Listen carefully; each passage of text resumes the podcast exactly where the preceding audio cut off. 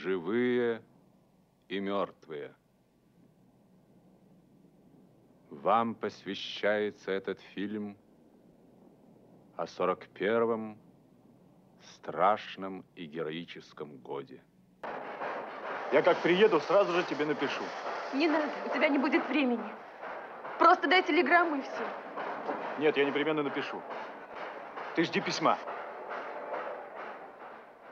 Они еще не могли представить себе, что ничего, ровно ничего из того, о чем они сейчас говорили, уже долго, а может быть и никогда не будет в их жизни ни писем, ни телеграмм, ни свиданий, ничего.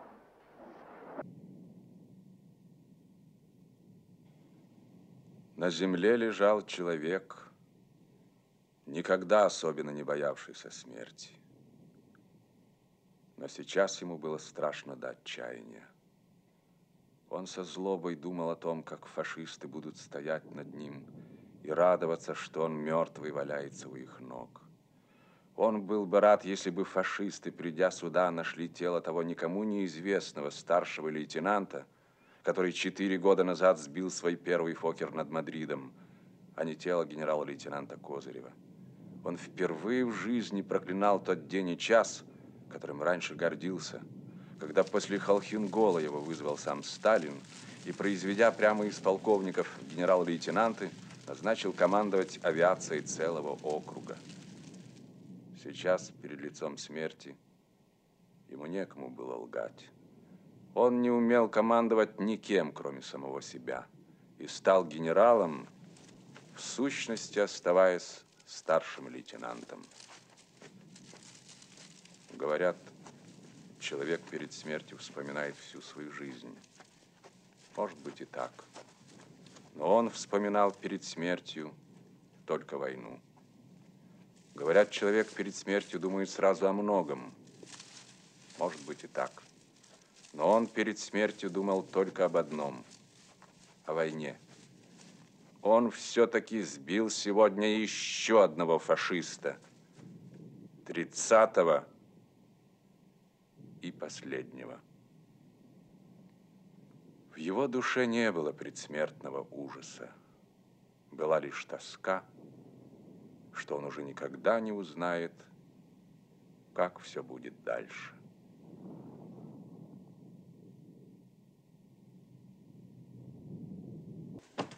Я помощник командира 17-й танковой бригады по тылу. А вы кто? Я. С вами ясно, товарищ майор. А вот вы, зачем вы людей в тыл с переднего края за собой тащите? Кто вам на это право дал?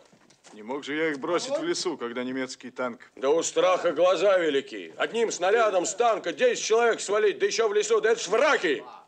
А вы уши развесили. Так сколько хочешь можно в тыл увести. Одни напугались, другие часть свою в тылу ищут. Вон их там в чувство приводят. Командир бригады приказал мне к вечеру сколотить 300 человек. Из тех, что вон по лесам шляются, и я их сколочу, будьте спокойны, и вашего младшего политрука возьму, и вас. Он в бок ранен. Ему в госпиталь скорее ехать надо. Ранен? Доложите своему политруку.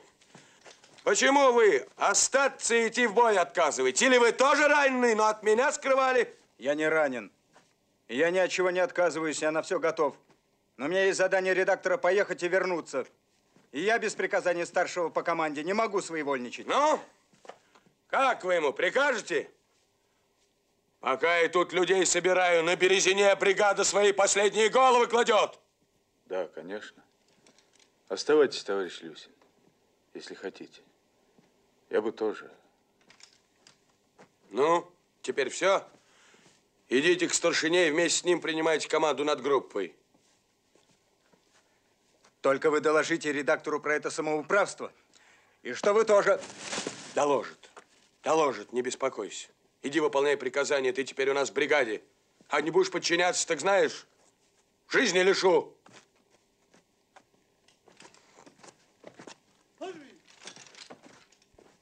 Езжайте. Раз вы ранены, я не держу. У нас в машине еще двое раненых и убитый. Пошли.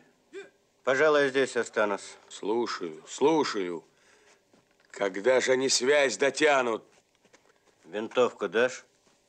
Не дам. Не дам, дорогой сокол. Куда ты мне и что это даст? Иди туда. От самого Слуцка пятимся. Каждый день мучаемся, что вы мало летаете. Иди летай ради бога. Вот все, что от тебя требуется. Остальное сами сделаем. Не дашь, сам достану. А, Поезжай. Только штурмана Слушаю. моего в госпиталь доставь по-хорошему. слушаю. Слушаю. Слушаю. Слушаю. А как ваша фамилия, товарищ капитан? Фамилия?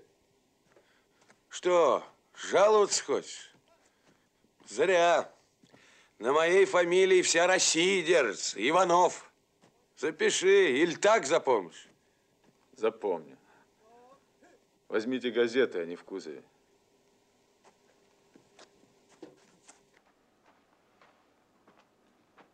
Кто вы такие? Военные корреспонденты. Какие корреспонденты? Какие корреспонденты ездят ко мне в 12 ночи? Вот положу всех троих на землю и будете лежать до утра, пока не удостоверим ваши личности. Товарищ командир, это я, Миронов, из политотдела дивизии. Вы же меня знаете. Да, вас я знаю. Ну, сами посудите, товарищи корреспонденты. Все кругом только и твердят диверсанты, диверсанты. А я не желаю, чтобы в расположении моего полка даже слух был о диверсантах. Я их не признаю. Если охрана ведется правильно, никаких диверсантов быть не может.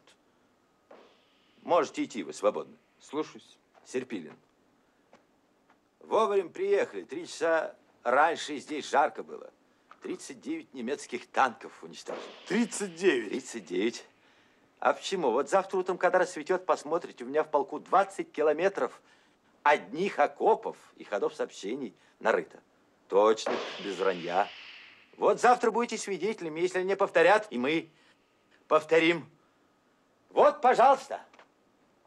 Один стоит, 100 метров до моего командного пункта не дошел, ничего, стал и стоит себе как миленький. Там, где ему положено. А почему?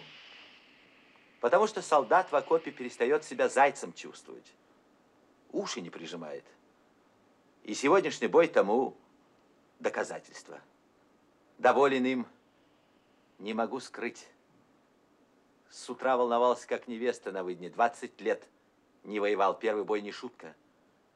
А сейчас в своем полку уверен и тем счастлив.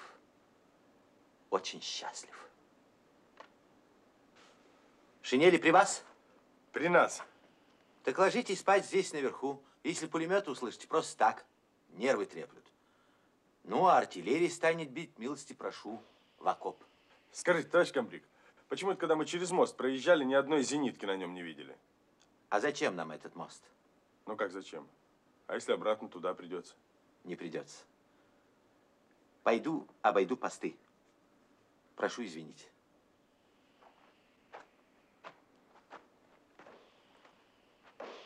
Иван, вот это материал. Серпирин знал то, чего еще не знали ни Сенцов, ни Мишка. Он знал, что если за эту ночь не придет приказа отступить, то он со своим полком обречен на бои в окружении. Но он не только не ждал, но и не желал приказа отступить. Им владела гордость солдата, не хотевшего верить, что рядом с ним кто-то плохо дерется, отступает или бежит. Товарищ комбриг,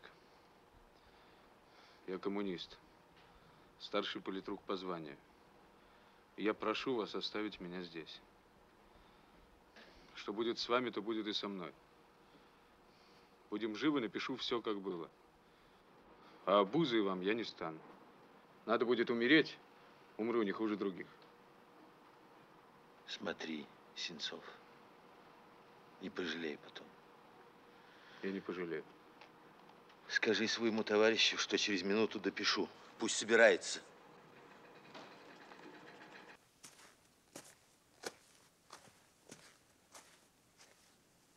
Ни Сенцов, ни Мишка оба не знали, что будет с ними через сутки.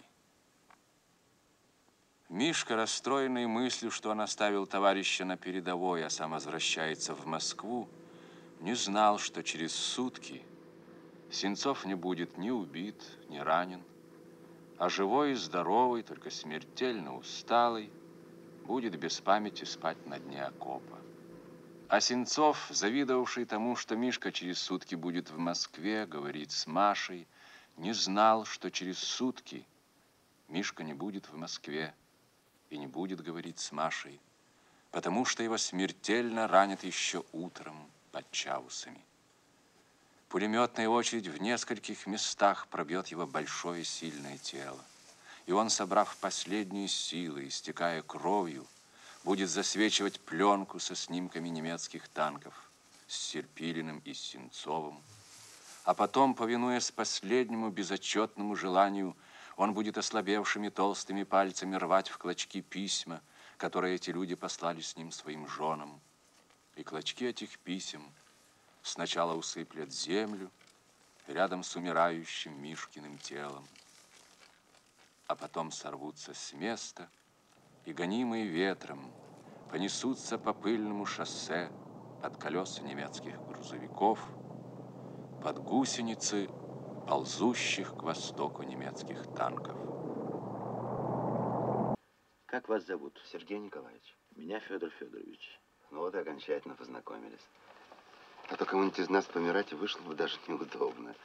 И знали бы, какие инициалы на похоронной ставить. Эх, Сергей Николаевич, брат мой во Христе и в полковой упряжке. Уметь помирать – это еще не все военное дело. Чтобы немцы помирали, вот что от нас требуется. Вот вы сейчас о смерти заговорили. И я вам скажу, чтобы вы меня до самых потрохов поняли. Умереть у всех на глазах я не боюсь. Я без вести пропасть не имею права.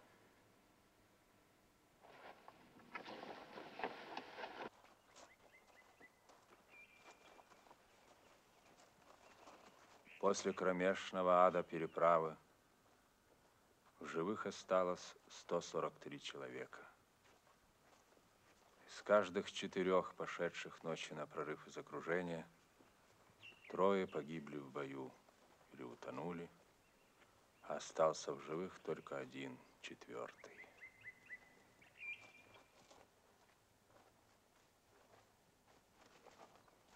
Товарищ комбриг, как вы думаете, дойдем сегодня до наших? Когда дойдем, пока не знаю. Знаю, что когда-нибудь дойдем. Пока спасибо и на этом.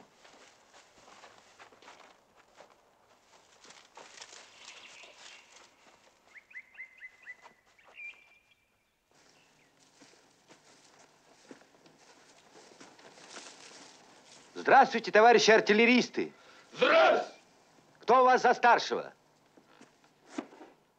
Я, старшина отдельного противотанкового дивизиона Шестаков, являюсь в настоящее время старшим по команде. Вывел оставшуюся материальную часть из-под города Бреста. Откуда? Откуда?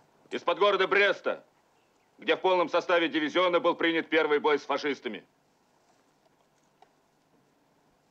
Пять почерневших, тронутых голодом лиц, Пять пар усталых натруженных рук, Пять измочаленных, грязных и схлестанных ветками гимнастерок, Пять немецких, взятых в бою автоматов и пушка. Последняя пушка дивизиона не по небу, а по земле.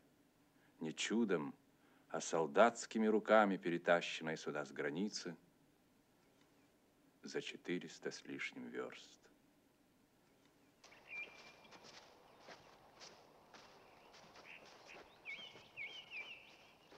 Без веры, без чести, без совести. Пока война оказалась далеко, кричал, что закидаем шапками, а пришла и первый побежал. Раз он испугался, раз ему страшно, значит, уже все проиграно, и мы не победим. Как бы не так. Кроме него еще капитан Гусев есть. и его артиллеристы, и мы грешные, живые и мертвые.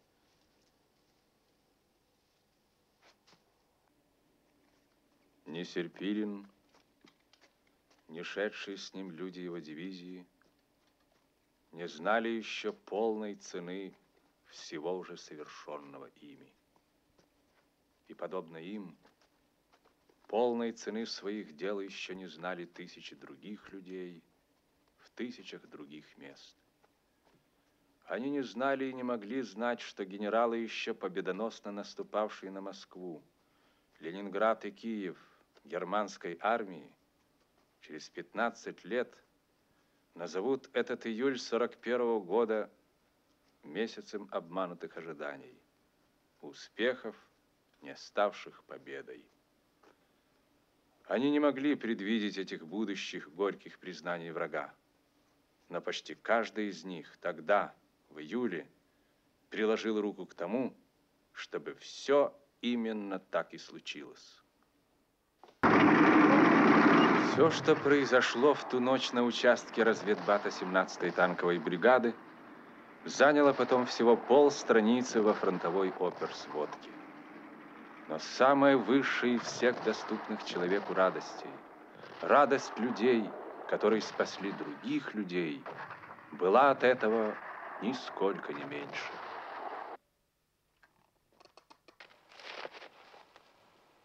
Насчет рано или поздно? Так мы в последнее время слишком часто и слишком рано начинали думать, что человек не внушает доверия. А потом слишком поздно спохватывали, что он все-таки внушает его. Тогда у меня все.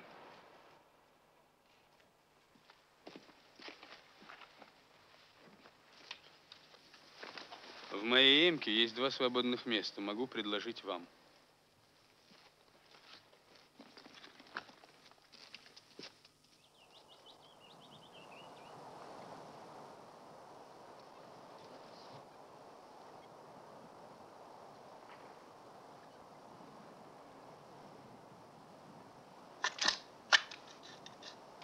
Товарищи бойцы командиры, 17-я танковая бригада не забудет ваш подвиг!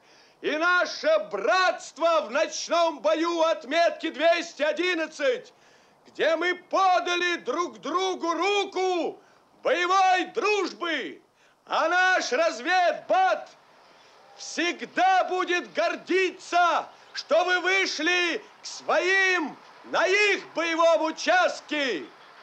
Салют честь боевой дружбы! Смерть фашистским оккупантам! Товарищи бойцы и командиры 176-й стрелковой дивизии, в честь боевой дружбы! Салют!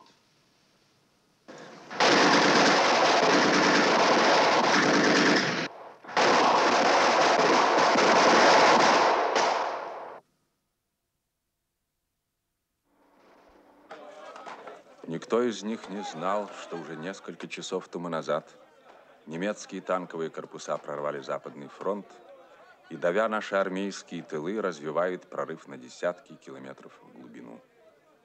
Никто из них еще не знал, что эта вынужденная задержка у моста в сущности уже поделила их всех на живых и мертвых.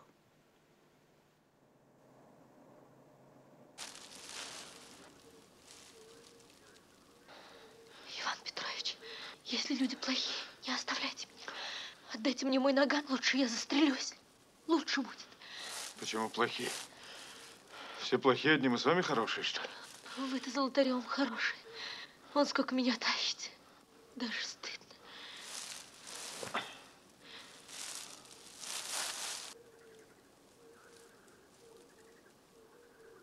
Может, я в дом пойду, разведаю? Раз немцев нет, пойдем прямо.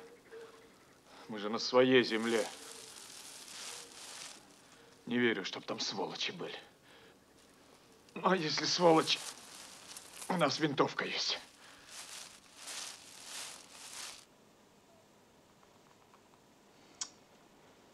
Вот ты сидишь передо мной, рабоче-крестьянская, Красная армия. И раз ты форму не снял, я тебя уважаю. Но я с тебя и спрашиваю. Может, у вас планы, как у Кутузова? Ну и про людей же тоже думать надо. Конечно, не во всякой щели, не всякий таракан советскую власть любит. Ну, я не про тараканов, я про людей. Сказали бы мне по совести, что уйдете, что план такой. Я бы тоже снялся и ушел. А теперь что? Теперь мне здесь жить. Да перед немцами Лазаря петь, что я такой-сякой хороший, из партии выгнанный советской властью, не согласный. Так что ли? Зачем меня под такую долю бросать? Я бы ушел лучше.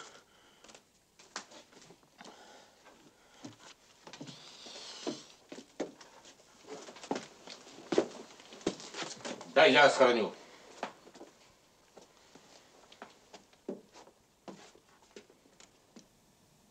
Товарищ политрук, я вам что хочу сказать. Вы не бойтесь за Татьяну Николаевну. Вы не слушайте его, что он говорит, что из партии исключенный. Это ведь когда было? Когда ему ногу отрезали и пить стал. Когда война началась, он сразу в райком пошел проситься, чтобы обратно его приняли. Но только тогда все в армии поуходили, так собрания и не было. Вы не бойтесь за него. А я не боюсь. Давайте я вам зашью.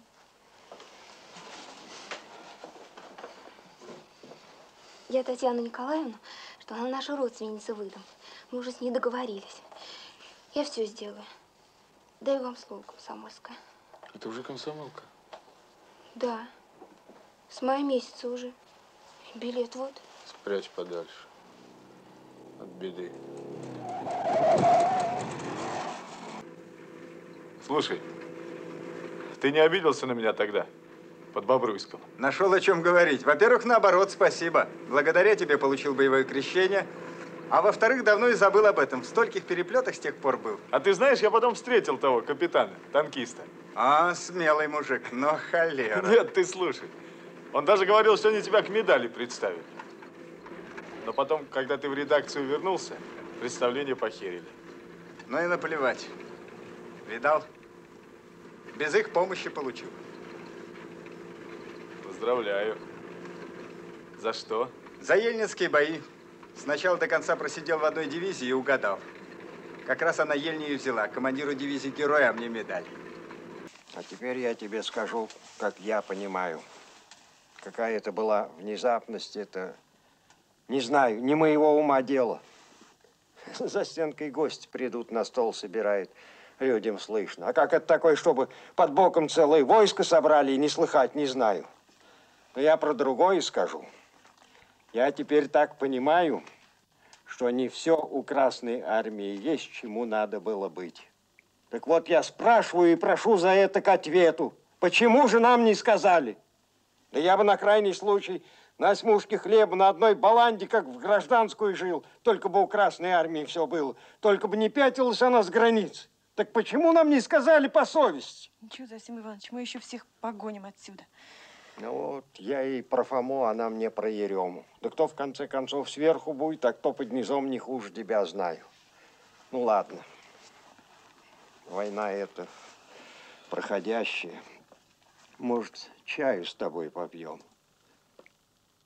Спасибо, Зосим Иванович. Как-нибудь в другой раз. Когда же в другой-то раз? Не знаю.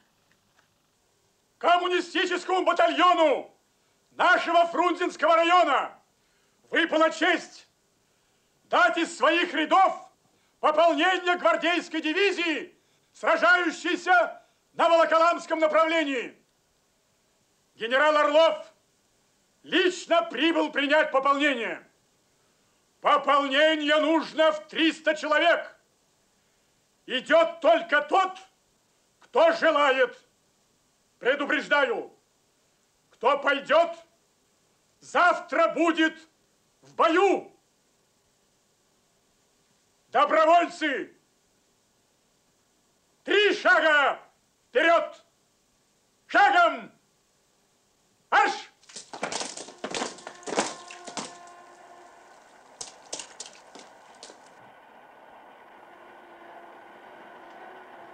Бы нас отобрали. Отберут. Немцы шли на Москву, охватывая ее с севера и с юга, и все ближе прорываясь к ней на центральном участке фронта. В этом громадном затяжном оборонительном сражении, казалось, вот-вот должны были иссякнуть и силы наступающих, и силы обороняющихся. Но ни те, ни другие не иссякали и не иссякали. И люди, защищавшие Москву, все больше чувствовали себя пружиной, которую со страшной силой жмут до отказа. Но как бы ее ни давили, она все равно в конце концов должна была распрямиться. Распрямиться и ударить. Вот! В деревне Никулина фашисты изрубили на куски восемь раненых красноармейцев-артиллеристов. У троих из них отрублены головы. А я вчера немца убил. Так ты мне в ухо дал, да? Правильно сделал. Люди старались, языка брали, а ты бьешь. Тоже стрелок нашелся.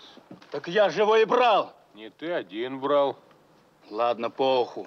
Не будь он отделен, он бы у меня покатился. Но он же мне еще пригрозил. Еще раз повторишь, расстреляю. Не имеешь права. А это я имею право читать. Это нам для чего пишут? А это чтоб злей были. А я и так чересчур злой. А языка ты все равно не трогай. Раз взял, значит взял. Чересчур вы добрые, погляжу я на вас. Ты злой. А сколько у тебя фашистов на счету, кроме того пленного? Два. Два. А Комаров вот он добрый, а у него четверо. Не все пишутся. У всех не все пишутся. У Комарова тоже не все написаны.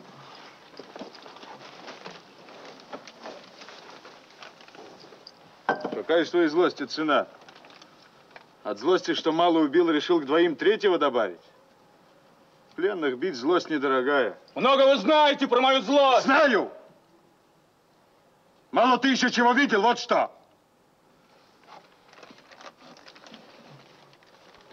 Больно много вы обо мне знаете. Он твой отделенный, он про тебя все должен знать. Ты нам свою злость в глаза не суй. Мы сейчас на войне все одинаковые. И злые злые, и добрые тоже злые. А языка все равно нам же брать. И никому другому я Малинину слово дал. Раз надо, так я и пойду. Вот ты и пойдешь.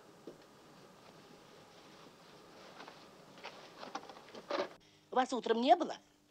А я пришла к заместителю, к вашему этому, ну, рыженький такой, молоденький. Не заместитель, командир батальона. Это командир батальона был. Да, мне все равно. Так ведь он двух молодых санитарок взял, а? А я уже, говорит, ему не по штату. Конечно, он сам еще молоденький, я понимаю. Это вы бросьте. Бросьте эти намеки.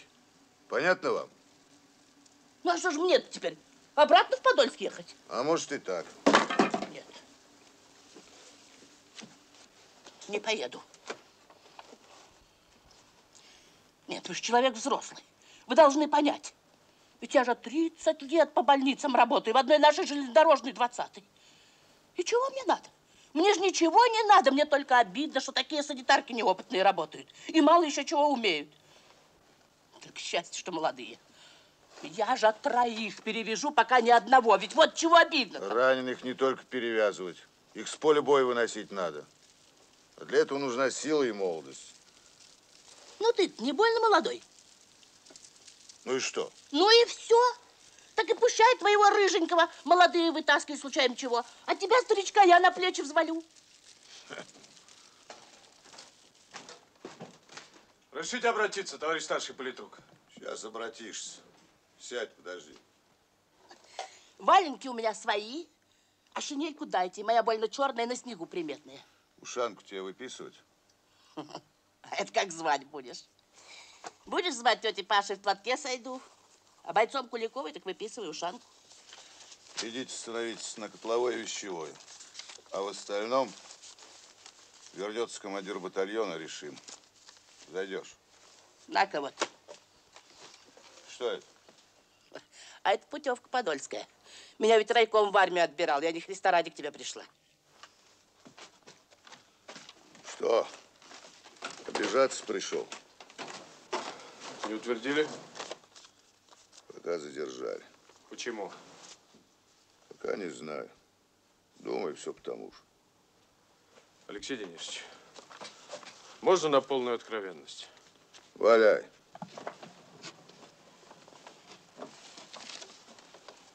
Значит, на полную откровенность. А ты меня не пугай.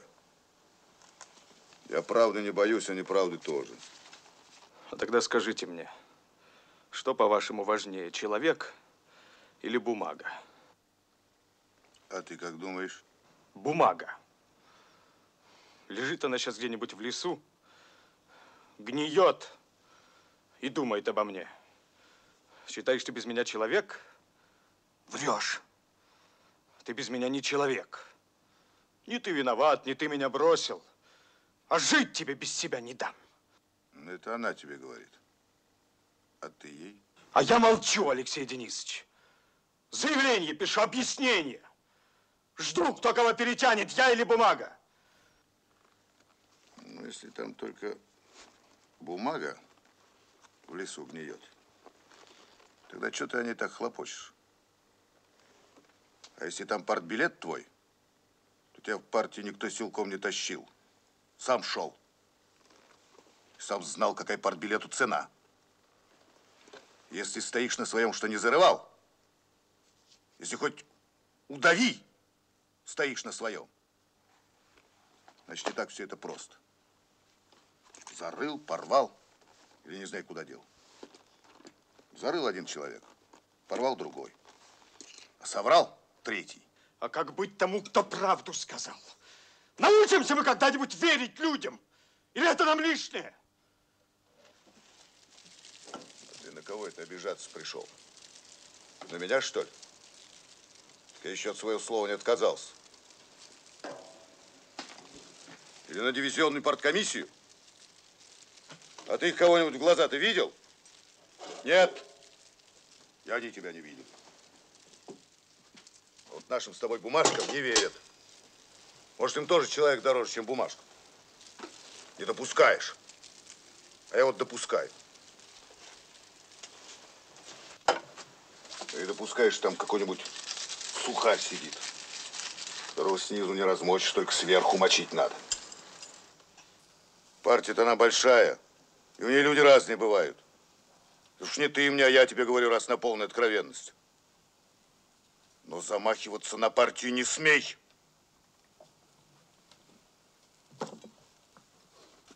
Когда это мы только людям верить научимся? Ишь, какой быстрый. Из собственной болячки целый лозунг вывел.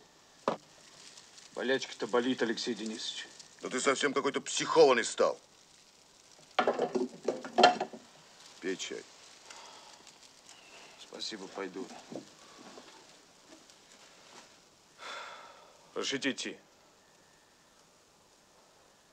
Двое мы с тобой остались от всей нашей ополченческой роты. Кто бы мог подумать о такой судьбе? На, держи. Не довели, говорит, дураки. И откуда он только вызнал? От политотдела. Это я вчера в политдонесении указал. Ну и зря. Разговор старый и напрасный.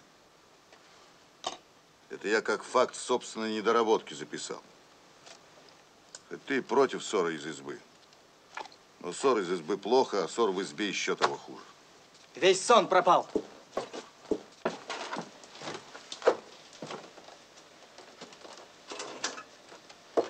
Вот ты скажи, батя, что это у нас за люди такие невоспитанные? Воспитываем их, воспитываем, как будто понимают.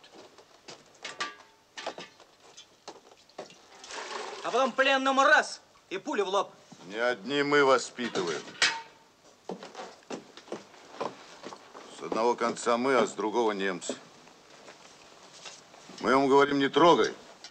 А он в Кузькове собственными глазами видел, как немцы наших живьем в избе пожгли. Наука на науку. Значит, оправдываешь, батя? Да не оправдываю. Объясняю для себя. Ему после этого Кузькова самому Гитлеру или Геббельсу руки-ноги поотрывать. А он еще не знает, доживет ли. Ну, а тут ему под горячую руку ефрейтор попался. Да. Ну, а тут, бать, как без меня дела-то?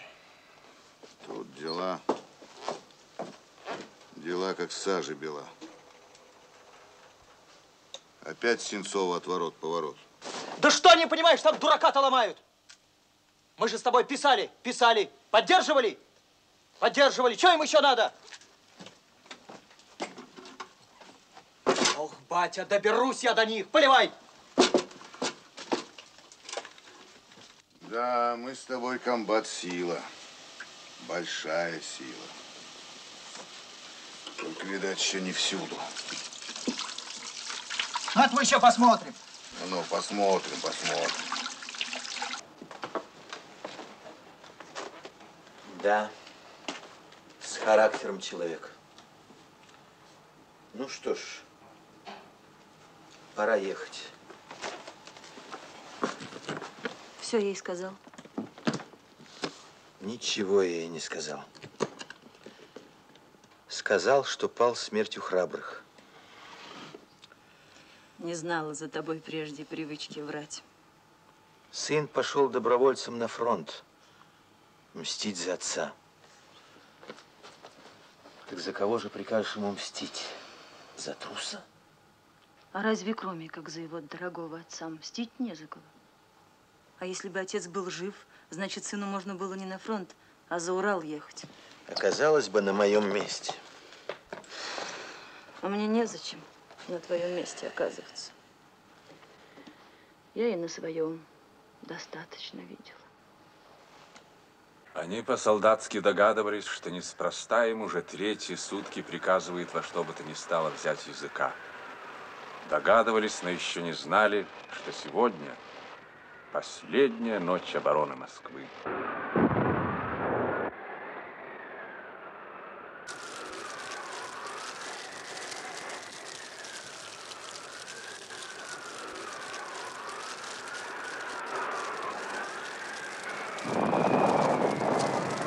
Видите это зарево? Это горит станция Воскресенская. Немцы жгут станцию прямо на глазах, точно так же, как здесь жгли эту деревню. Сейчас от вас зависит, чтобы на этой станции осталось хоть что-нибудь, кроме дыма и пепла. И людям, женщинам и детям завтра было бы где жить.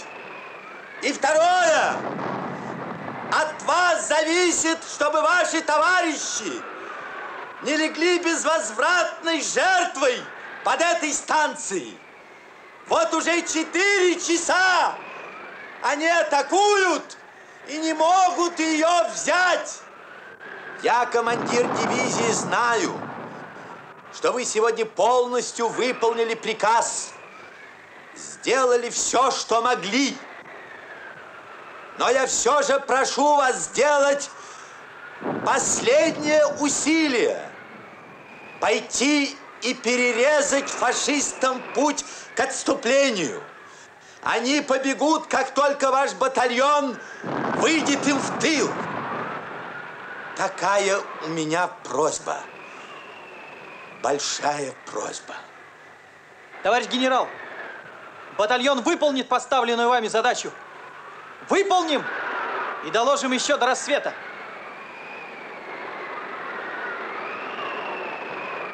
Батальон направо! Шагом марш!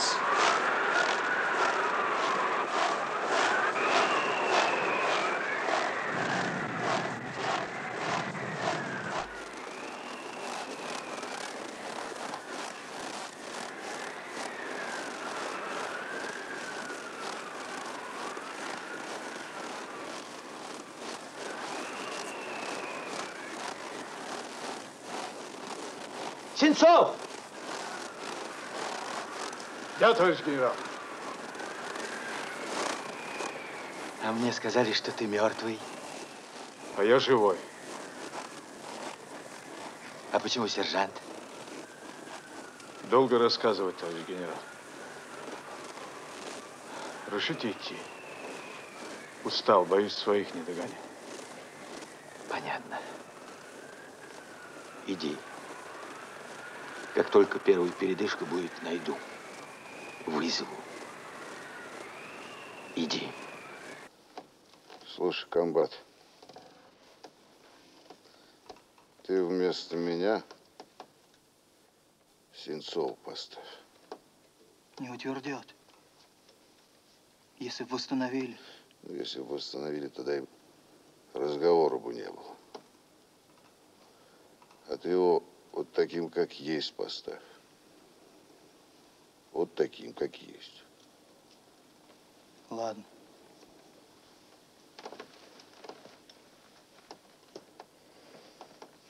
Молодой, а как апостол с посохом ходишь.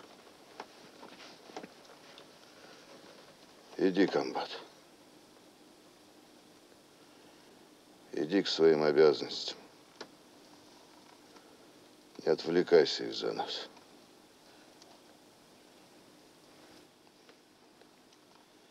Иди, иди.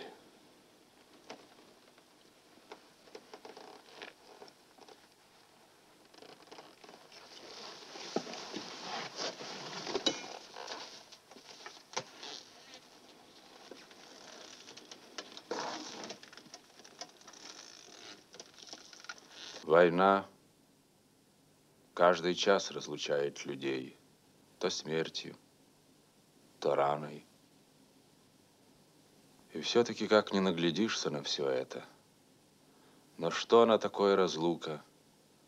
До конца понимаешь только, когда она грянет на тебя самого. А батальон пойдет дальше. И тебе уже не дотянуться до них, не пойти рядом с людьми, не достать их ни взглядом, ни голосом.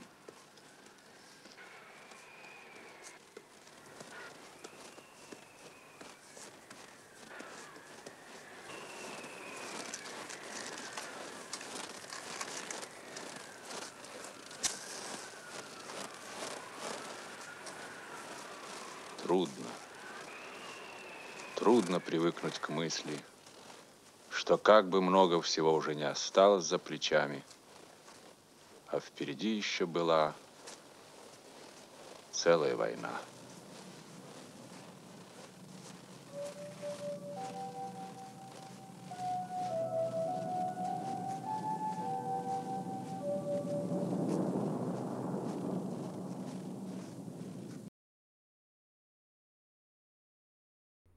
Министерство просвещения РСФСР, 1952 год. Роман Максима Горького «Мать» и его значение. Часть первая. В ленинской газете «Искра» 1 декабря 1902 года были напечатаны речи рабочих Петра Заломова и других, произнесенные на судебном заседании в Нижнем Новгороде. Царское правительство судило их за участие в демонстрациях, которые были проведены в рабочем поселке Сормово, близ Нижнего, 1 и 5 мая 1902 года. В том же номере «Искры» была помещена статья Ленина «Новые события и старые вопросы». Ленин говорил в ней о вооруженных столкновениях ростовских рабочих с царскими войсками и о речах нижегородцев на суде. Замечательно в этих речах, писал Ленин, простое, доподлинно точное изображение того, как совершается переход от самых повседневных десятками и сотнями миллионов повторяющихся фактов угнетения, нищеты, рабства, унижения, эксплуатации рабочих в современном обществе, к пробуждению их сознания, к росту их возмущения, к революционному проявлению этого возмущения. Именно потому, что говорили эти речи простые рабочие, вовсе не передовые по степени их развития, говорили даже не в качестве членов какой-либо организации, а в качестве людей толпы – Именно потому, что напирали они не на их личные убеждения, а на факты из жизни каждого пролетария или полупролетария в России, такое ободряющее впечатление производят их выводы. Вот почему мы сознательно шли на демонстрацию против самодержавного правительства. Обыденность и массовидность тех фактов, из которых они делали этот вывод, ручается за то, что к этому выводу могут прийти и неизбежно придут тысячи, десятки и сотни тысяч, если мы сумеем продолжить, расширить и укрепить систематическое, принципиально выдержанное и всестороннее революционное социал-демократическое воздействие на них.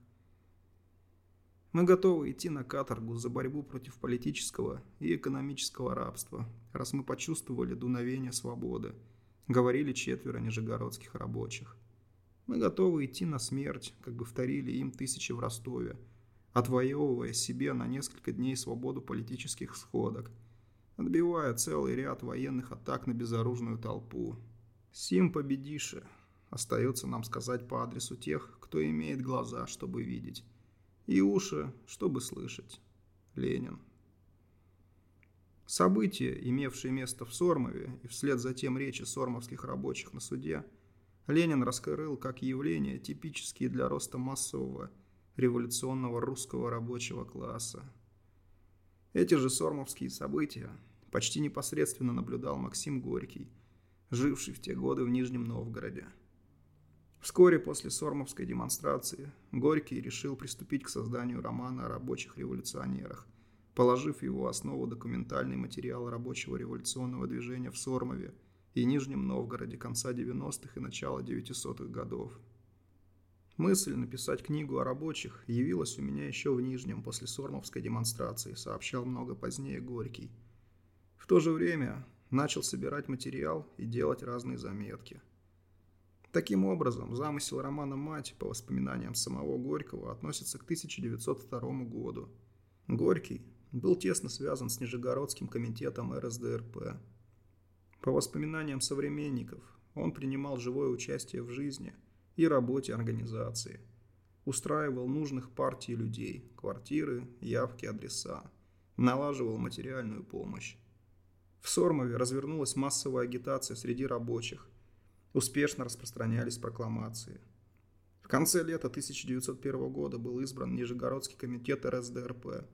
В него вошел и Петр Заломов, один из талантливых рабочих, организаторов и пропагандистов в Сормове, которого хорошо знал Горький. Заломов и его мать явились прототипами главных действующих лиц романа – Павла и Ниловны. Интересные воспоминания Петра Андреевича Заломова содержат ряд фактов из жизни сормовских рабочих – которые имеют непосредственную связь с событиями, изображенными в романе Горького.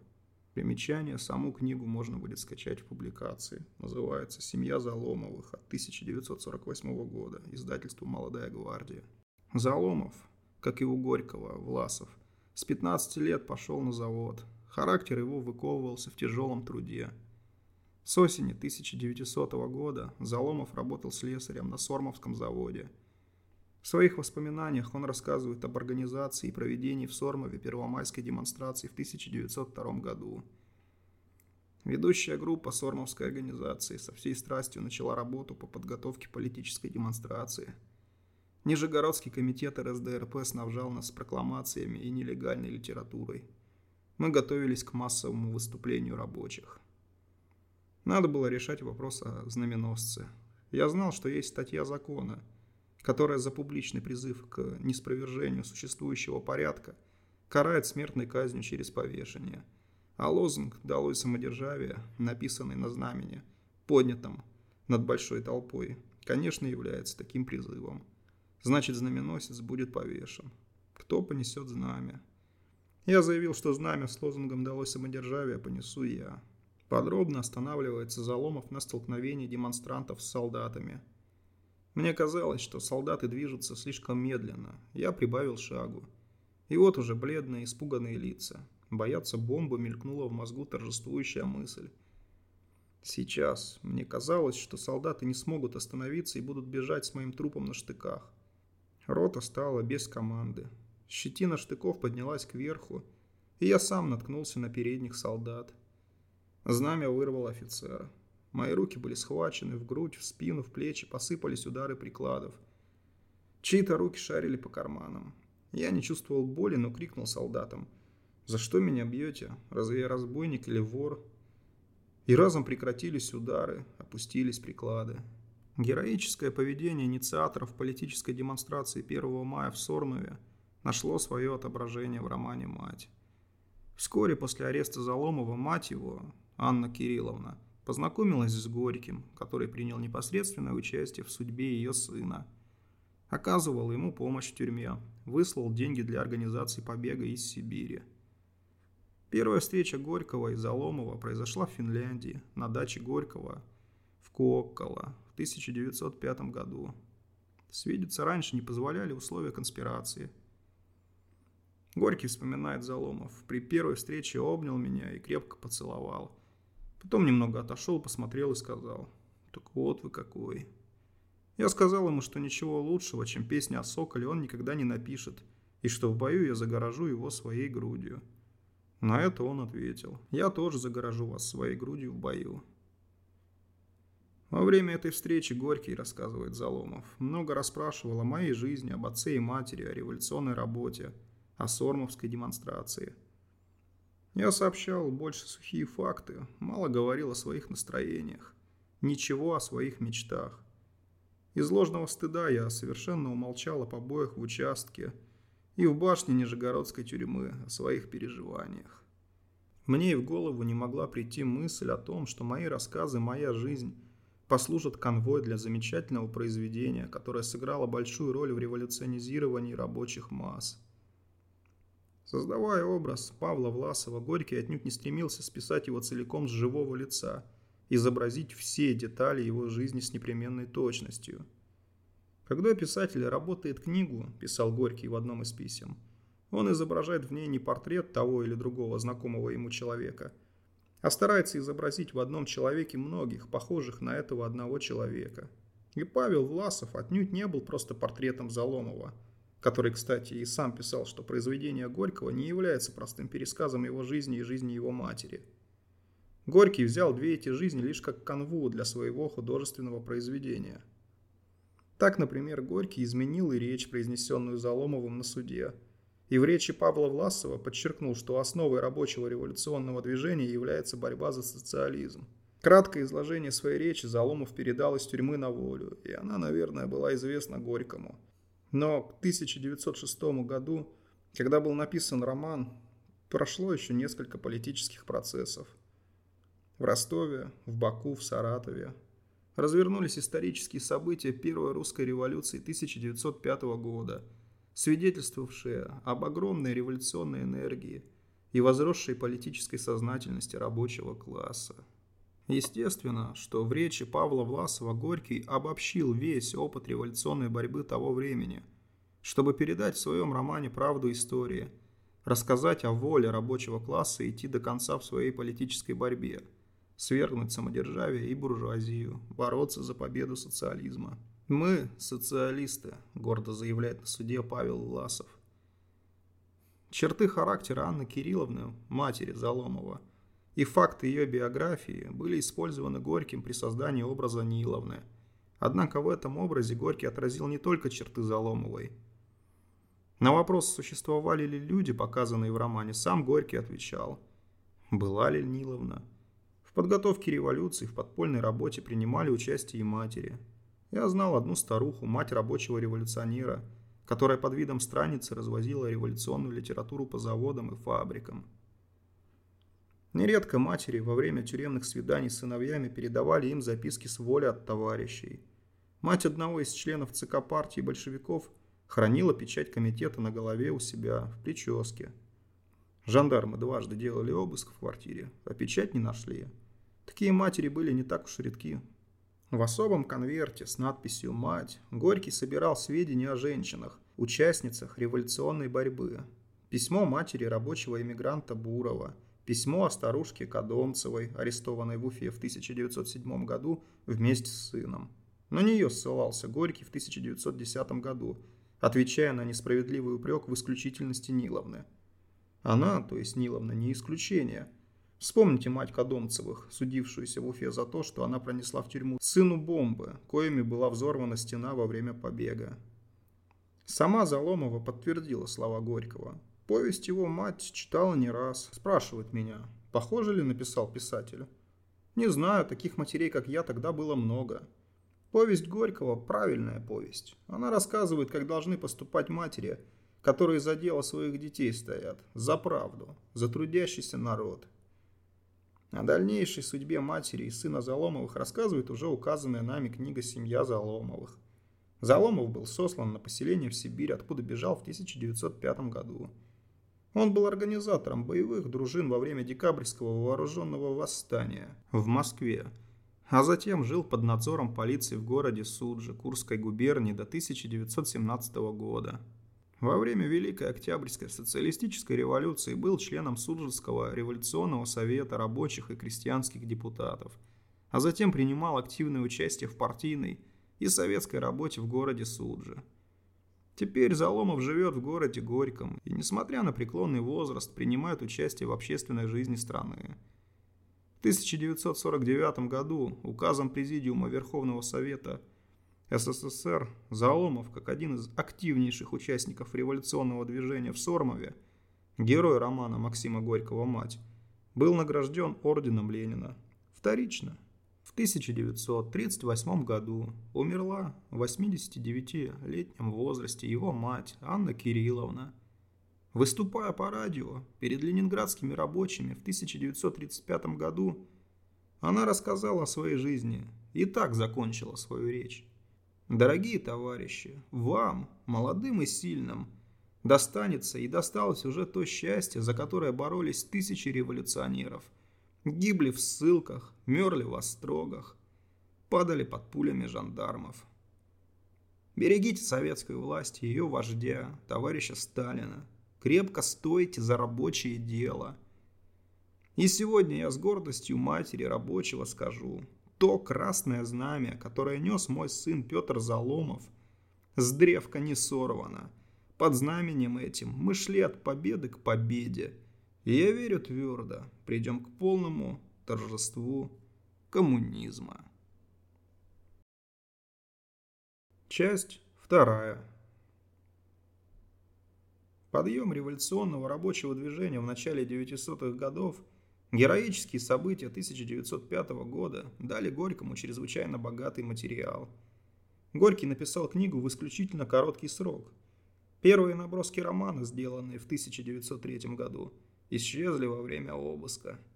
Снова приступив к работе в июле 1906 года, Горький в сентябре уже закончил первую часть романа, а в первой половине декабря – вторую. Работа была очень напряженной.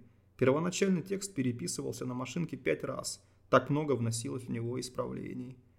Во второй половине декабря 1906 года «Мать» уже печаталась в нью-йоркском журнале на английском языке и в Германии – в газете «Форвардс» и в других газетах на немецком языке. В течение 1907-1908 годов роман был переведен на 12 языков – французский, испанский, итальянский, шведский, датский и другие. Вслед за этим последовали переводы на болгарский, сербский, турецкий, армянский, арабский и другие языки Азии и Европы. Книга распространялась с необыкновенной быстротой и была встречена прогрессивной печатью Запада как правильная книга о борьбе русского пролетариата с самодержавием за свою свободу. В одном из писем конца 1907 года Горький сообщал, отзывы немецких газет о матери удивительно хвалебны. Такими же отзывами была встречена она во Франции, Италии и Америке. Печатание книги в России было сопряжено с громадными трудностями – Первая часть романа появилась в 1907 году в 16, 17 и 18 сборниках «Знания». Но вскоре после выхода в свет Петербургский комитет по делам печати наложил на них арест и указал на необходимость привлечь автора романа к суду по обвинению в распространении сочинения, возбуждающего к совершению тяжких преступных деяний, вражды со стороны рабочих к имущим классам населения, подстрекающего к бунту – и совершению бунтовщических деяний, а также в кощунстве. Шестнадцатый сборник «Знания», где были помещены первые десять глав матери, к моменту наложения ареста разошелся почти полностью. Он был выпущен тиражом в 30 тысяч экземпляров. Семнадцатый сборник, имевший тот же тираж, был задержан лишь в количестве одной трети издания. Для того, чтобы вторая часть романа увидела свет, пришлось пойти на исключение всех наиболее опасных с точки зрения цензуры мест. Из текста были исключены целые сцены, суд над Павлом Власовым и его товарищами, пропагандистская работа Рыбина и матери в деревне и другие. Но и в таком виде роман делал свое дело, о чем свидетельствовали письма, которые получал Горький от русских читателей – Царское правительство всеми мерами стремилось пресечь воздействие романа Горького на рабочих. Оно запретило отдельные издания матери, но книга неудержимо проникала в самые отдаленные углы России. И из Берлина, где неоднократно издавалась до 1917 года на русском языке, и благодаря уцелевшим от конфискации сборникам знания. Горький прекрасно осознавал огромное значение романа для русского революционного рабочего движения – я думаю, писал он в 1908 году, что мать – вещь своевременная, и, может быть, десяток другой людей, прочитав эту вещь, вздохнут полегче. Проще говоря, моя задача – поддержать падающий дух сопротивления темным и враждебным силам жизни.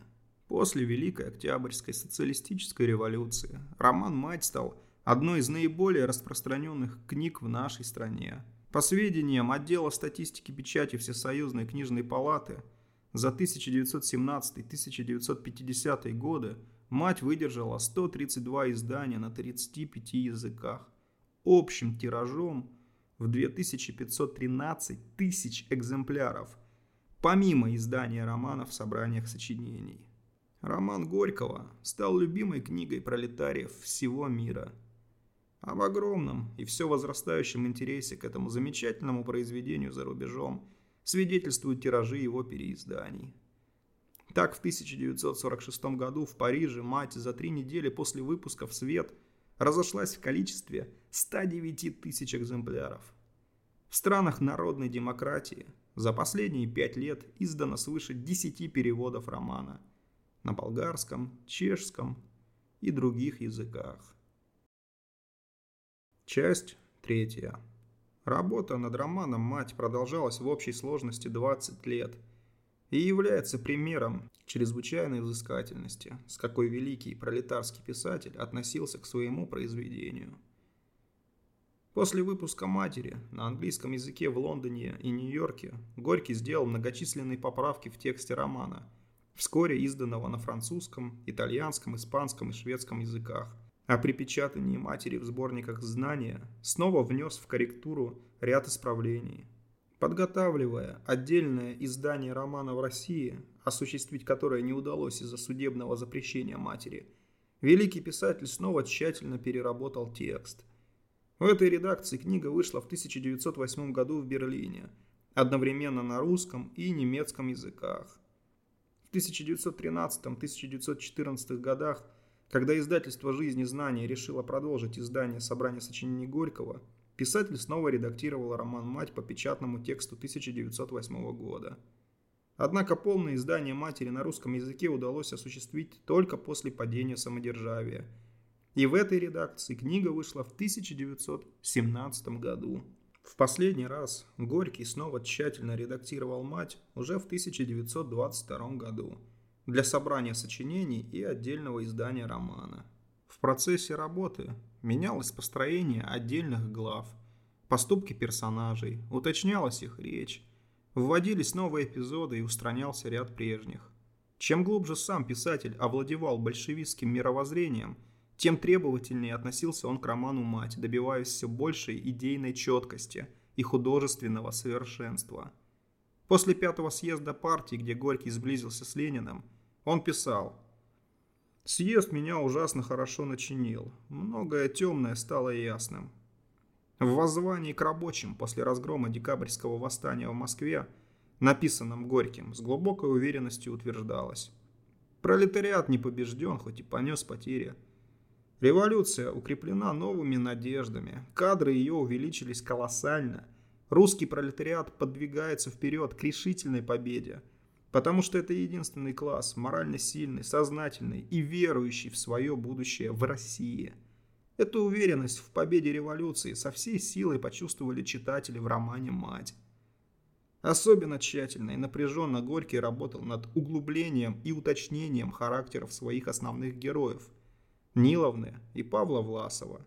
Образ Павла Власова, хотя он и вылился сразу в четкий образ рабочего революционера, большевика, не сразу достиг полной художественной завершенности. Горький уточнял и изменял некоторые поступки Павла, характер его переживаний, устраняя из них то, что противоречило основным чертам рабочего большевика. Воля, энергии, принципиальности, твердости и непоколебимости политических убеждений. Горький устранял излишнюю эмоциональность Павла в его отношении к матери, излишнюю патетичность во время выступлений перед рабочими и на суде, и вместе с тем смягчил суровость его характера. И почти никогда не смеялся, говорилось о Павле в первоначальной редакции романа. Скрытая его любовь к Саше, привязанность к матери, Андрею сделали Павла проще, естественнее – Точности, естественности, простоты добивался Горький и в языке Павла. В его словах полиция, жандармы, солдаты, шпионы – все это наши враги. Слово «солдаты» Горький вычеркнул. Солдаты не враги. Это те же рабочие крестьяне, и их надо привлечь на свою сторону. Такова задача. Горький отметил в ряде сцен воздействие Павла на солдат. Солдатские штыки не поднялись на Заломова, как известно по его воспоминаниям. Работая над образом Павла, Горький создал типический характер рабочего большевика. В одном из писем Горький подчеркивал, что Павел Власов характер тоже нередкий. Именно вот такие парни создали партию большевиков. Многие из них уцелели в тюрьмах, в ссылке, в гражданской войне и теперь стали во главе партии. Например, Клим Ворошилов и другие такие же талантливые люди – Образ Павла Власова привлекал внимание Горького и по окончании романа «Мать». В феврале 1907 года он сообщал в одном из писем. Составил план романа Павел Власов в трех частях. Ссылка, в работе, революция. Это буду писать с удовольствием. И, кажется, напишу приличную вещь. Этот замысел, однако, остался неосуществленным. Наиболее значительной переработке подвергся образ Ниловны – по сравнению с первоначальным текстом в последней редакции 1922 года изменился даже внешний облик матери. Из старушки-бабули она превратилась в 40-летнюю женщину.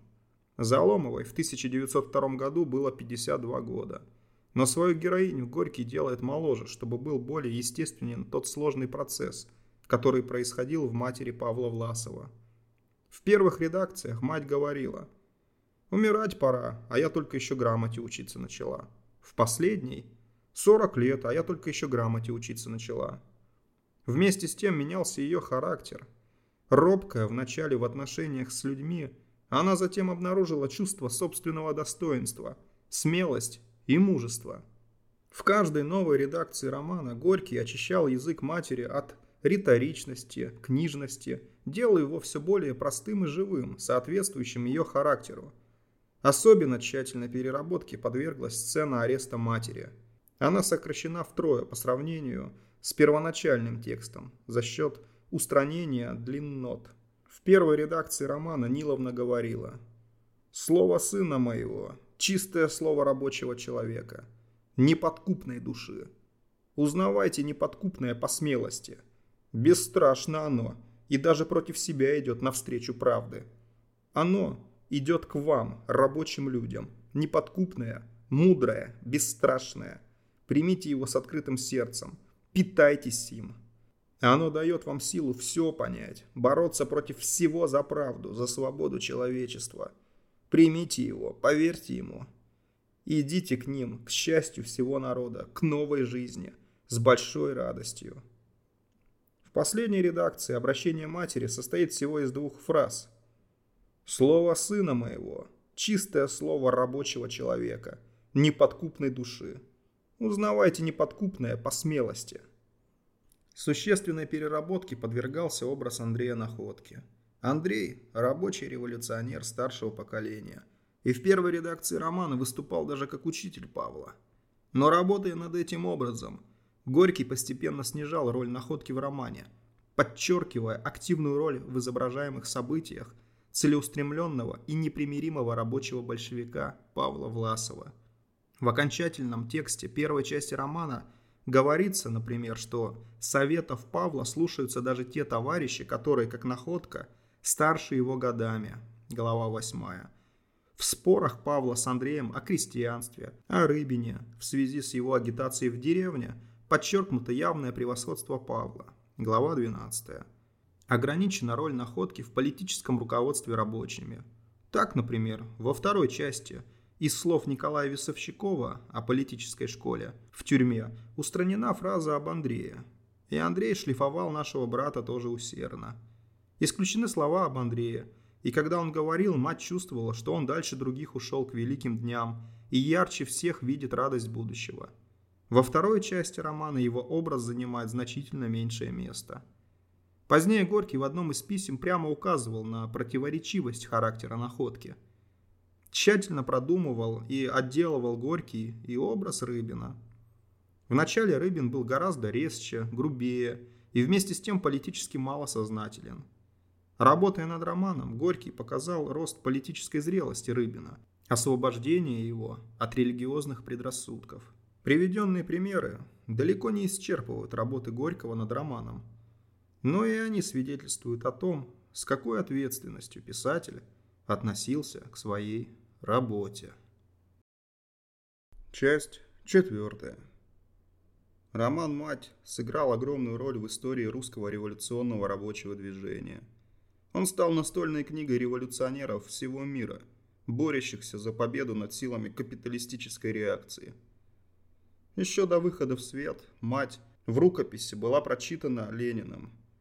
Оценку романа Ленин дал в разговоре с Горьким, встретившись с ним в мае 1907 года в Лондоне на пятом съезде партии. Ленин высоко оценил роман именно за то, что писатель в нем художественно раскрыл тот путь к революции рабочих масс, который был показан Лениным в статье 1902 года «Новые события и старые вопросы».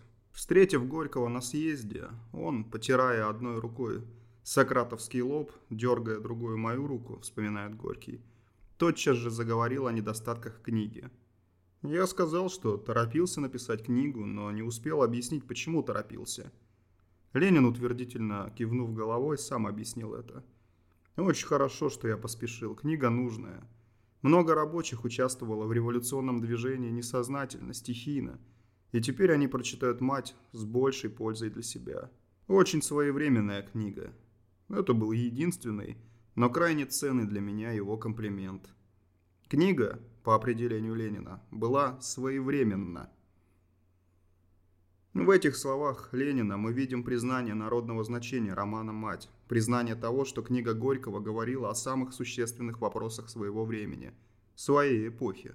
В 1908 году в статье «Лев Толстой как зеркало русской революции» Ленин писал – если перед нами действительно великий художник, то некоторые, хотя бы из существенных сторон революции, он должен был отразить в своих произведениях.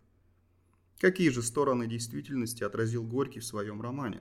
В 1882 году в предисловии к русскому изданию коммунистического манифеста Маркс и Энгельс писали – что Россия представляет собой передовой отряд революционного движения в Европе. Великий писатель советского народа Максим Горький выступил в литературе, когда в России уже началось пролетарское революционное движение.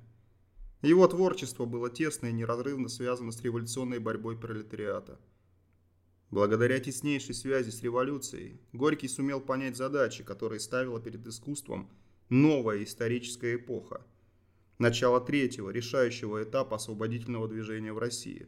Он создал новые образы, которые отразили существеннейшие черты этой эпохи. В этом прежде всего состояло величие Горького как художника и мыслителя. Впервые в мировой литературе им был создан образ творца нового общества, рабочего революционера, большевика, представляющего рабочий класс, вооруженный революционной теорией марксизма. Образ революционного пролетария был показан Горьким уже в пьесе «Мещане», написанной в 1902 году. Паровозный машинист Нил, главный герой этой пьесы, утверждал «Хозяин тот, кто трудится. Права не дают, права берут. Нет такого расписания движения, которое бы не изменялось». Слова Нила прозвучали в преддверии Первой русской революции 1905 года – Они были полны революционной энергии и силы, говорили о том, что в жизни появилась решающая сила, которой принадлежит будущее – рабочий класс. В пьесе «Враги», над которой Горький работал одновременно с романом «Мать», отразились революционные события Первой русской революции. Горький показал в ней русский рабочий класс, идущим в наступление под руководством большевиков, создал образ профессионального революционера – большевика-подпольщика Сенцова. Решением той же великой творческой задачи был роман «Мать». В нем с наибольшей полнотой Горький показал того, кого Ленин называл человеком будущего в России – рабочего. В образах Павла Власова и его товарищей великий писатель запечатлел черты русских большевиков. В романе даны удивительные по верности и силе изображения – картины борьбы русского народа под руководством рабочего класса за свое освобождение. В нем выражена глубокая вера в грядущую победу революции. По своему объему роман невелик, но он необычайно емок по охвату самых различных сторон жизни и ярок динамичностью, напряженностью развития изображенных в нем событий, имевших первостепенное историческое значение. Главным, основным, существенным, что характеризовало этот период общественной жизни России – была борьба рабочего класса против самодержавия и капитализма. «Я должен заявить», — говорил на суде герой романа Павел Власов, что для нас самодержавие не является единственной цепью, оковавшей тело страны. Она только первая и ближайшая цепь, которую мы обязаны сорвать с народа. Роман и был посвящен изображению борьбы рабочего класса за освобождение народа от цепей самодержавия и капитализма. Подъему революционного движения в России в начале 900-х годов предшествовал промышленный кризис, который сопровождался резким сокращением заработной платы, закрытием многих крупных и мелких промышленных предприятий, увольнением целой армии рабочих. Эти события привели к усилению рабочего движения. От экономических стачек и требований рабочие перешли к политическим забастовкам – и демонстрациям с требованием демократических свобод к лозунгу «Долой царское самодержавие».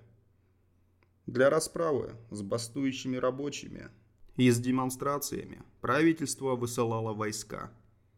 Рабочих бросали в тюрьмы и ссылали на каторгу. Но революционное движение росло и ширилось по всей России с каждым днем. В отличие от прежних выступлений рабочего класса, Почти всюду политической борьбой рабочих стали руководить социал-демократические комитеты.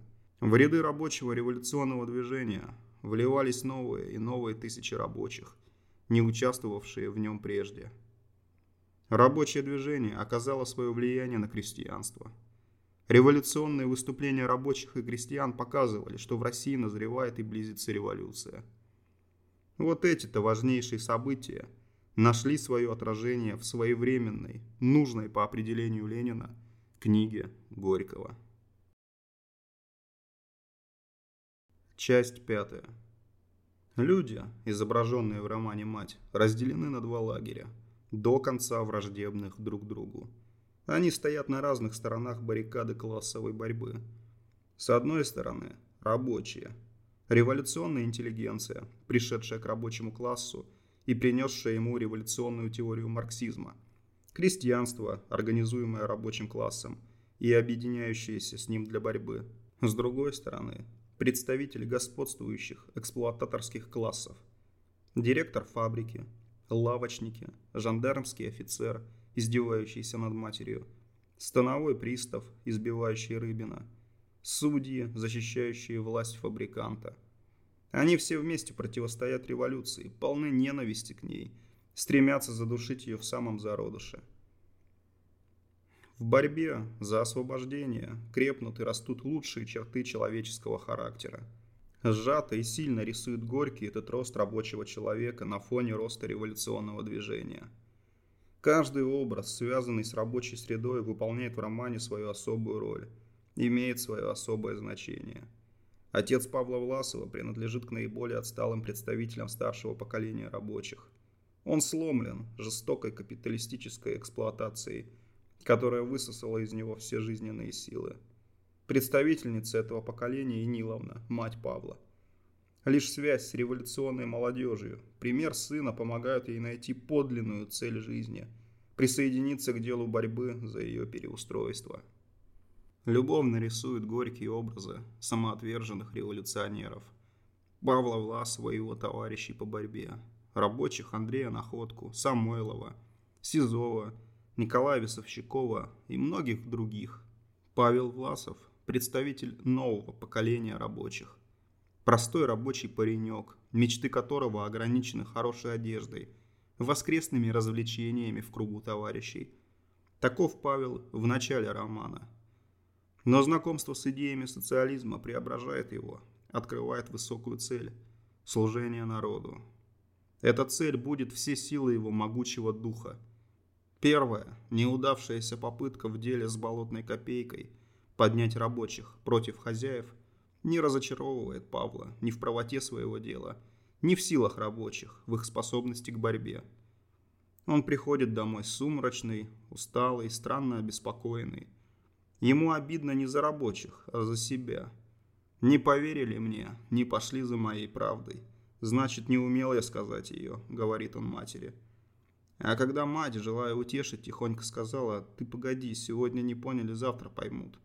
Он с глубоким убеждением восклицает, должны понять. Это глубокая уверенность в правоте своего дела, в неизбежности его конечной победы, одна из наиболее характерных черт Павла Власова. Когда солдаты, присланные для разгона и подавления первомайской демонстрации, возглавленные Павлом, двинулись на толпу, он с глубоким убеждением восклицает. «Товарищи, солдаты такие же люди, как и мы. Они не будут бить нас. За что бить? За то, что мы несем правду, нужную всем? Ведь эта правда и для них нужна. Пока они не понимают этого, но уже близко время, когда и они встанут рядом с нами, когда они пойдут не под знаменем грабежей и убийств, а под нашим знаменем свободы. И для того, чтобы они поняли нашу правду скорее, мы должны идти вперед. Вперед, товарищи. Всегда вперед. Вся жизнь Павла – движение вперед трудным путем революционной борьбы. Он знает, чем грозит ему вступление на этот путь. Он готов отказаться от личного счастья. Он предупреждает мать, что впереди его ждет тюрьма – быть может и смерть. Готовясь к демонстрации, Павел решает сам нести знамя. На предложение уступить другому это право он отвечает решительным «нет». Во время демонстрации Андрей Находко выходит вперед, чтобы заслонить своим телом идущего со знаменем Павла от солдатских штыков. Но Павел бросает ему «рядом, не имеешь права, впереди знамя». Павел Власов, человек огромной внутренней красоты и силы, Мужество, воля, благородство, способность к подвигу. Все эти лучшие, человеческие качества у Павла и его товарищей подчинены самой высокой цели – служению родному народу. Они находят высшее счастье в самоотверженной революционной борьбе. Среди товарищей Павла Горький показывает различных по уровню развития и стойкости к борьбе рабочих. Андрею Находке, о чем уже говорилось выше – не хватает воли и собранности Павла. Он не до конца осознал всю суровость тех испытаний, которым должен подвергнуть себя всякий вступивший на путь революции. Николай Весовщиков – молодой рабочий, только что пришедший в ряды борцов за революцию. В нем еще нет партийной дисциплинированности. Он способен на анархические необдуманные поступки, которые могут вредить общему делу. Партийное руководство со стороны таких стойких и выдержанных революционеров, как Павел Власов – поможет ему стать настоящим бойцом революции. О времени, когда развертываются события романа, Ленин писал «Мы переживаем крайне важный момент в истории русского рабочего движения.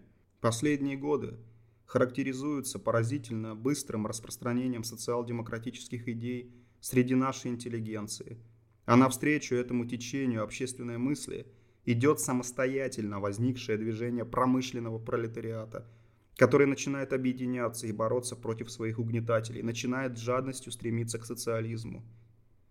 На живом примере деятельности Павла и его товарищей и идущих рука об руку с ними Саши, Наташи, Николая Ивановича и Софьи Горький осветил в своем романе эту важную сторону революционного движения и показал связь рабочих с революционной интеллигенцией, которая несла в рабочую массу учения Маркса.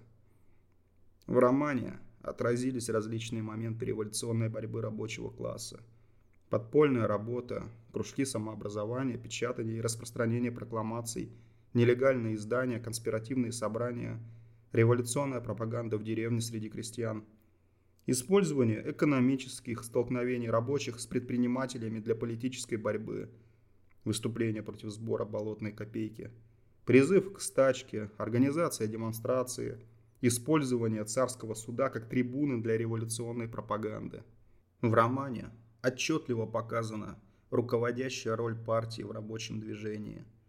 В Павле Власове и его товарищах, в Егоре Ивановиче и Софье мы видим большевиков.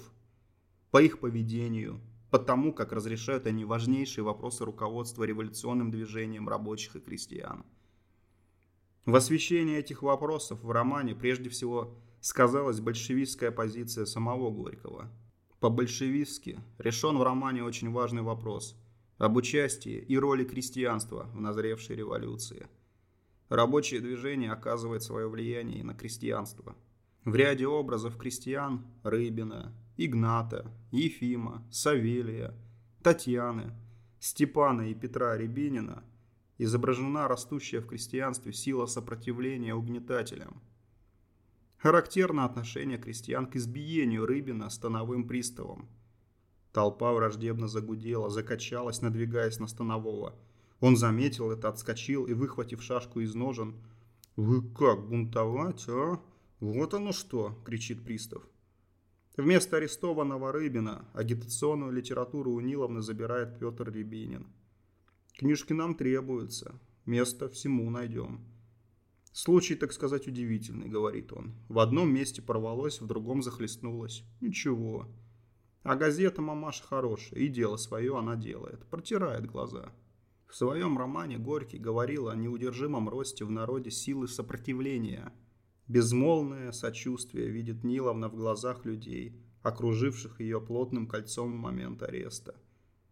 Глаза ее не угасали и видели много других глаз – они горели знакомым ей смелым, острым огнем, родным ее сердцу огнем.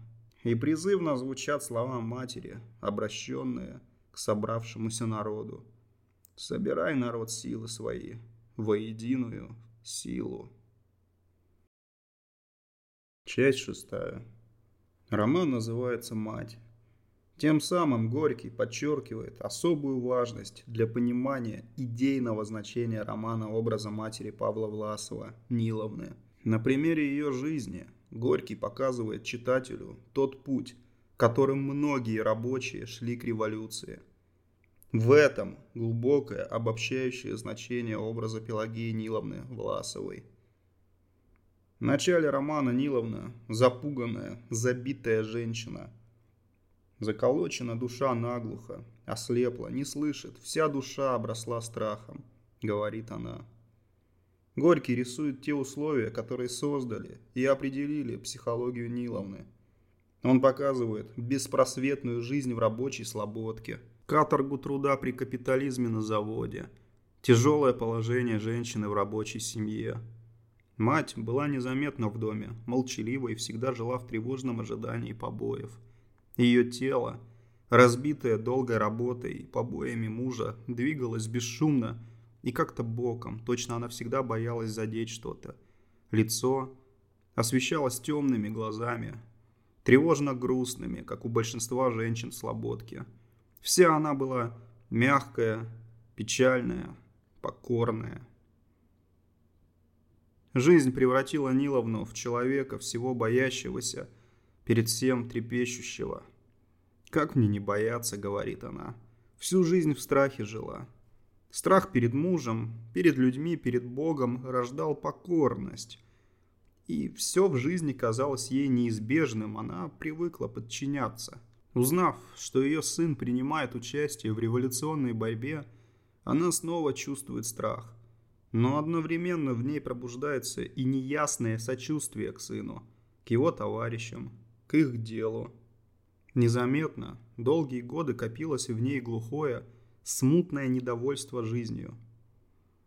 В своей работе «Что делать» Ленин писал, что в рабочем движении стихийный элемент представляет из себя в сущности не что иное, как зачаточную форму сознательности. Шаг за шагом прослеживает Горький, как Ниловна постепенно начинает осознавать несправедливость окружающей жизни. Как она узнает в разговорах сына и его товарищей свои собственные смутные мысли и чувства, думы и чувства дальней молодости – Вначале ее испугали слова о ненависти и борьбе, и особенно безбожие сына и его товарищей. Но мать уже многое понимала из того, что говорили они о жизни, чувствовала, что они открыли верный источник несчастья всех людей. Постепенно разрушается и ее религиозность. Она начинает понимать связь церкви, попов с царской властью, с угнетателями, сделавшими невозможной жизнь для народа. После ареста сына и обыска в доме Ниловна видит сон.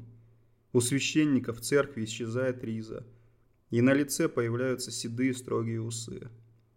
«Взять их!» – вдруг крикнул священник, останавливаясь посреди церкви. В этом сне отразились мучившие Ниловну мысли о Боге, о церкви. Поняв связь церкви с угнетателями, Ниловна не может сохранить в душе прежнюю веру – она встала и, не умываясь, не молясь Богу, начала прибирать комнату. Вспомнив, что еще не молилась, она встала перед образами и, постояв несколько секунд, снова села. Сердце было пусто. Постепенно Ниловна прозревает, начинает уяснять радость сознательного отношения к жизни. «Лучше мне стало жить», — говорит она Андрею Находке. «Все больше я сама себя вижу». Мать втягивается в революционную деятельность, начинает помогать сыну. И не потому только, что он ее сын. Она понимает величие борьбы за освобождение народа, которой сын ее отдает все свои силы. Ниловна становится смелой и свободной женщиной. Спокойно делает она свое опасное дело. По нескольку раз в месяц, переодетая монахиней, торговкой кружевами и ручным полотном – зажиточной мещанкой или богомолкой страницей. Она разъезжала или расхаживала по губернии с мешком за спиной или чемоданом в руках. В вагонах и на пароходах, в гостиницах и на постоялых дворах она везде держалась просто и спокойно. Первая вступала в беседы с незнакомыми людьми, безбоязненно привлекая к себе внимание своей ласковой, общительной речью и уверенными манерами бывалого, много видевшего человека.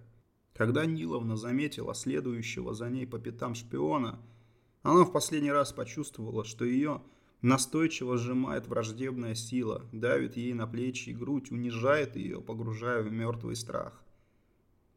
Тогда одним большим и резким усилием сердца, которое как бы встряхнуло ее всю, она погасила все эти хитрые, маленькие, слабые огоньки, повелительно сказав себе «Стыдись, никто не боится».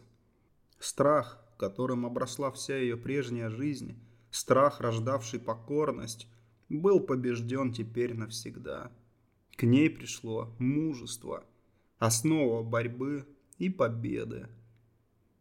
Так, на примере жизненной истории Ниловны, Горький показал, как простая женщина, мать рабочего, освобождается от старых предрассудков – убеждается в правде социализма и становится в ряды борцов за освобождение народа. От стихийного чувства недовольства жизнью, которое испытывала Ниловна в начале романа, она приходит к сознанию необходимости революционной борьбы и вместе с сыном становится в ряды борцов с самодержавием и капитализмом. В этом был основной смысл романа, почему Горький назвал свою книгу «Мать». Тема материнства проходит через весь роман – и разрешена она в сравнении с тем, как это было у предшествовавших Горькому писателей, по-новому. До Горького чувство материнской любви рисовалось в литературе только как чувство личной, родственной близости матери к сыну. Горький показал, что чувство родственной близости в Ниловне неизмеримо выросло, углубилось, облагородилось именно потому, что мать прониклась революционными идеями сына, стала служить той же великой и благородной цели – освобождению народа. Близость матери и сына стала не только личным, кровным, родственным чувством. Она получила новый глубокий смысл благодаря единству революционного сознания. И революционной воле двух борцов за общее дело – матери и сына. Горький рассказывает, как после суда отцы и матери с новым чувством уважения и гордости смотрят на своих сыновей, которые смело и бесстрашно говорят о возможности другой хорошей жизни. Аниловна, которая уже продолжала дело своего сына, чувствовала в себе зарождение большой, светлой радости. И именно в этом величие и новизна чувства материнства Ниловны. Вот почему она, по определению Долорес и Барури, представляет собой символ всех пролетарских матерей мира. Всех матерей революционеров. Часть седьмая.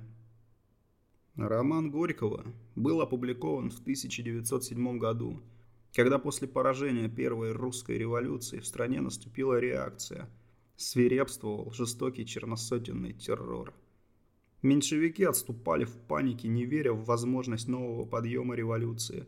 Они позорно отрекались от революционных требований программы и революционных лозунгов партии. Тогда большевики были уверены в новом подъеме революционного движения, готовились к нему, собирали силы рабочего класса. В героях своего романа Горький сумел показать неистребимую революционную энергию и волю рабочего класса к победе. Победим мы, рабочие, с глубоким убеждением говорит Павел Ласов. Ни разгон демонстраций, ни ссылки, ни аресты не могут остановить могучий рост освободительного движения, сломить волю рабочего класса к победе, утверждал своим романом великий писатель. Он показывал, что идеи социализма все более и более властно ведут за собой людей. Он показывал этих людей, которые росли и крепли в борьбе за торжество идей социализма в нашей стране – Люди, показанные Горьким, воплощали в себе лучшие черты революционера-борца, и их жизнь была для читателей примером того, как нужно бороться за освобождение народа. Оптимизм романа был особенно знаменателен в годы реакции. Книга Горького звучала как свидетельство непобедимости рабочего движения, как призыв к новой борьбе.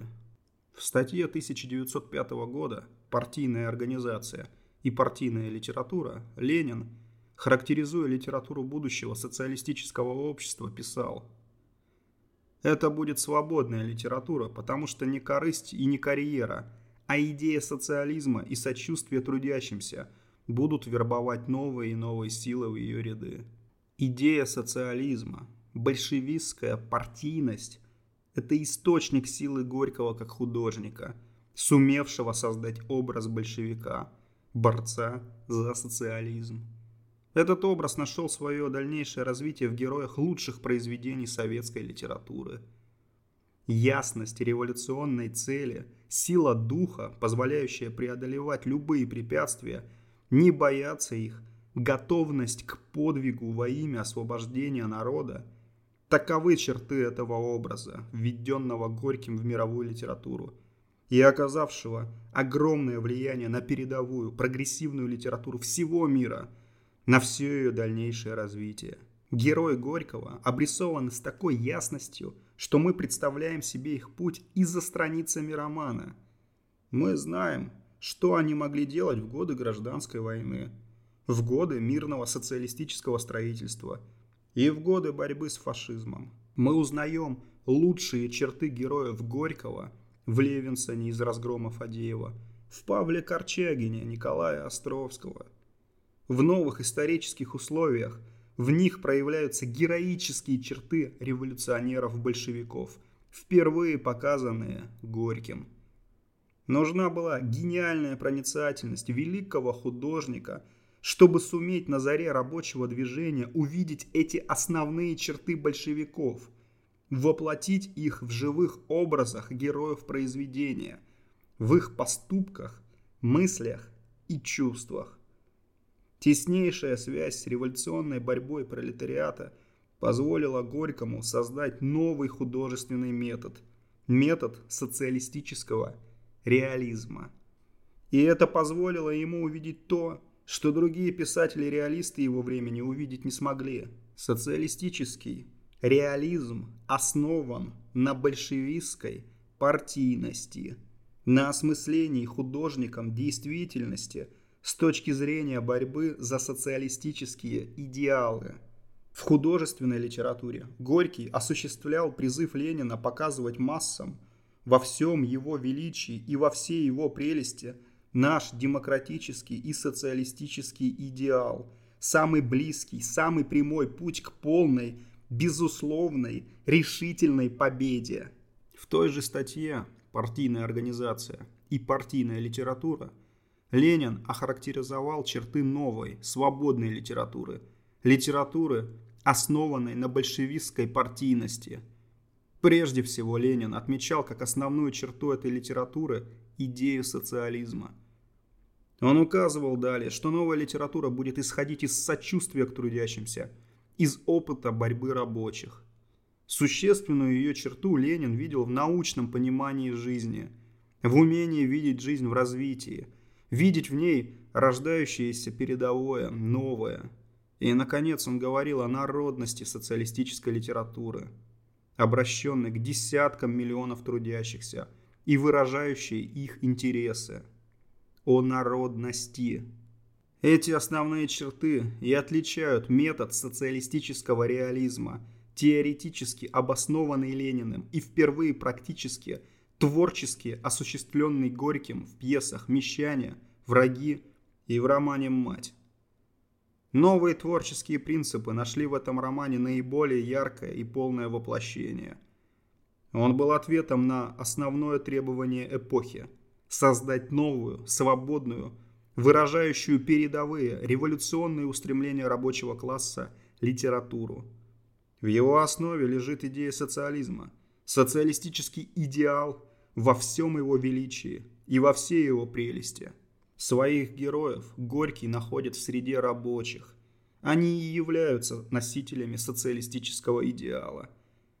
Горький показывает рабочих в революционном развитии, в борьбе старого, отмирающего и рождающегося нового, передового, которому в жизни, как учит товарищ Сталин, принадлежит будущее.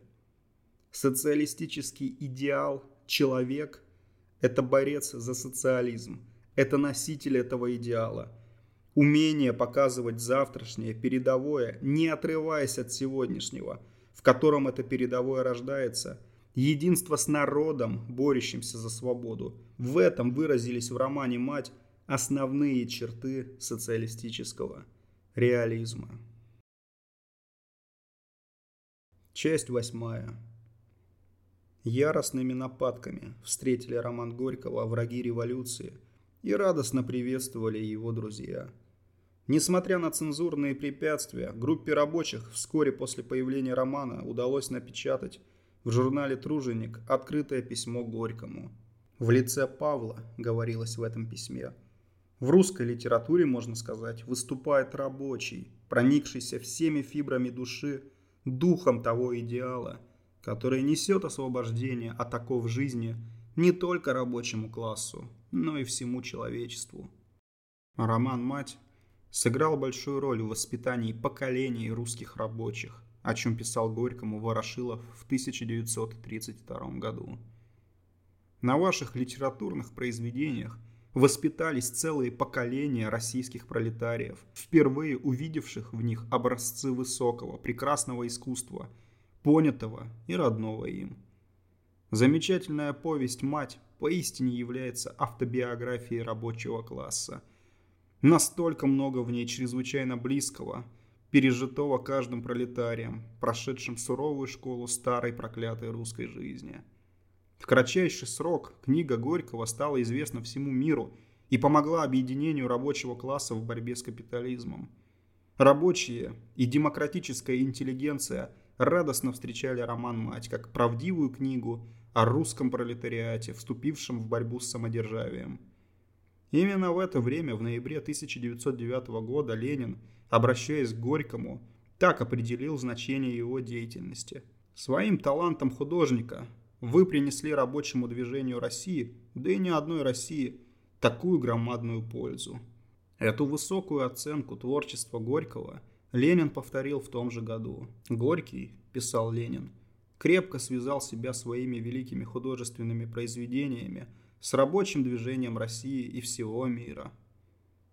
Оценка Лениным творчества Горького особенно важна для понимания значения романа «Мать», в котором великий писатель в лице Павла Власова правдиво запечатлел героические черты русских революционеров-большевиков, выразил твердую уверенность в грядущей победе революции и высказал пророческую мысль об идеале будущей России как самой яркой демократии Земли.